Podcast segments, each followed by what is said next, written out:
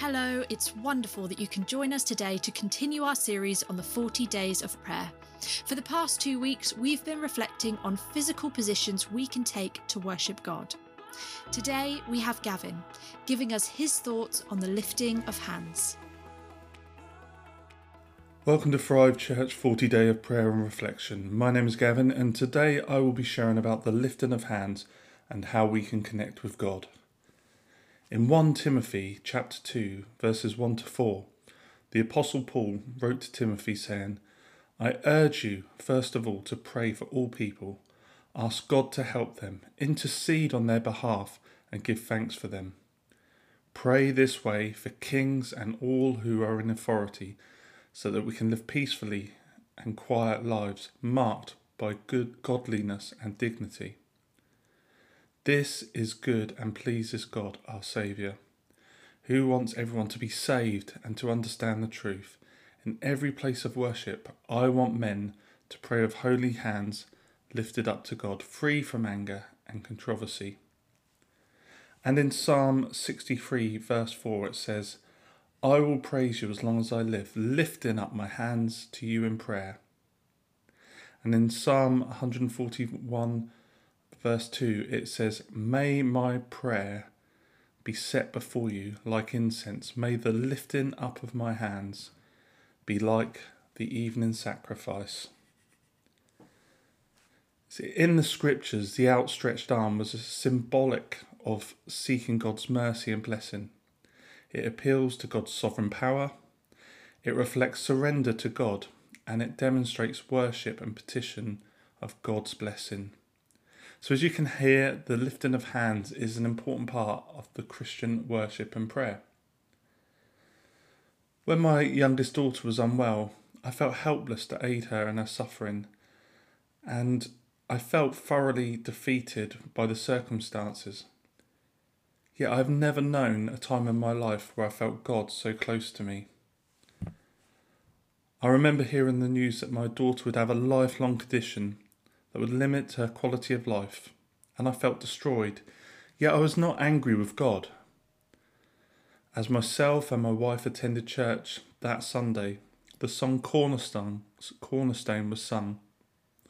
My sadness was so apparent, but I felt the need to humble myself and position myself before God, that no matter what, He was still Lord. The words in the song that says, "Weak made strong through the Saviour's love," consumed our hearts as we began to lift our hands towards the sky in recognition that He, God Almighty, is Lord over all of my feelings and thoughts. I glanced across to me and I could see my wife doing the same and the people around me doing the same. We were all surrendering ourselves to God, not to beg Him to heal our daughter, but just to surrender to Him. As we done this, people around us joined in, and the whole congregation began to lift their hands. People held us, hugged us, and helped us raise our hands when we could no longer do it. You see, it wasn't about our hands at all. It was about what was coming out of our hearts. It was the extension of our surrender towards Him, the one we trust, the one who gives eternal hope, and the one who is love.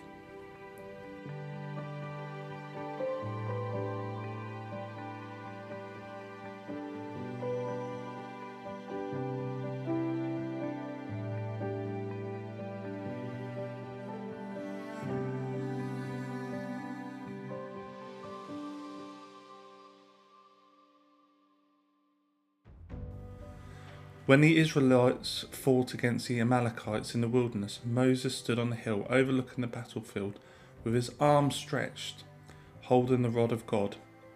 And as long as Moses held up the staff in his hands, the Israelites had advantage. But whenever he dropped it, the Amalekites gained the advantage. Sometimes the act of stretching out our hand can be an act of battle against the things of this world that may come against us.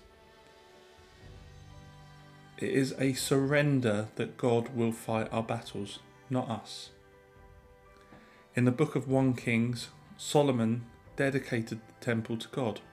He sought God's blessing on it. Then Solomon stood before the altar of the Lord, and in front of the whole community of Israel, he lifted his hands towards heaven, and he prayed, "O Lord, God of Israel, there is none like you in all of heaven above all or on the earth below. You keep your covenant and show unfailing love to all who walk before you. Listen to my prayer and my plea. O Lord my God, hear my cry and the prayer that your servant is making today." You see, like Solomon, we are under a covenant of a loving agreement with God. We can stretch out our arms towards him to receive a blessing.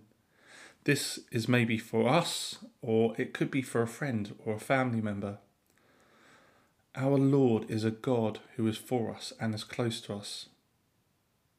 When we moved into our house several years ago, I walked into the living area on my own and I lifted my hands towards God and declared a blessing over the house. That the house would not just be a place of rest and warmth, but it would also be a house of salvation. And over the years we've seen this blessing come to pass. We have known people come and stay with us to keep out of danger. People that didn't know Jesus at all stayed with us and they began to know him. Or at times it was just visitors coming into our house and we were able to offer them refuge and a kind word. You see, the raising of my arms did not create the blessing, but it was a way of acknowledging that Jesus wanted to bless my family and my house. This place of surrender, worship and receiving of blessing is open to us all. It's open 24/7. When we do this, we're not doing it to a God that is distant, but one that can live within us, one that surrounds us, one that created all things. Maybe this week, take some time and some space to express your surrender to God through the raising of your hands towards him. Thank you for listening to the Thrive Church UK podcast. If you prefer, you can watch the video version of this episode or any episode via our social media platforms. On our platforms, we also include all the information you need to know on how you can join us in person for church. See you soon.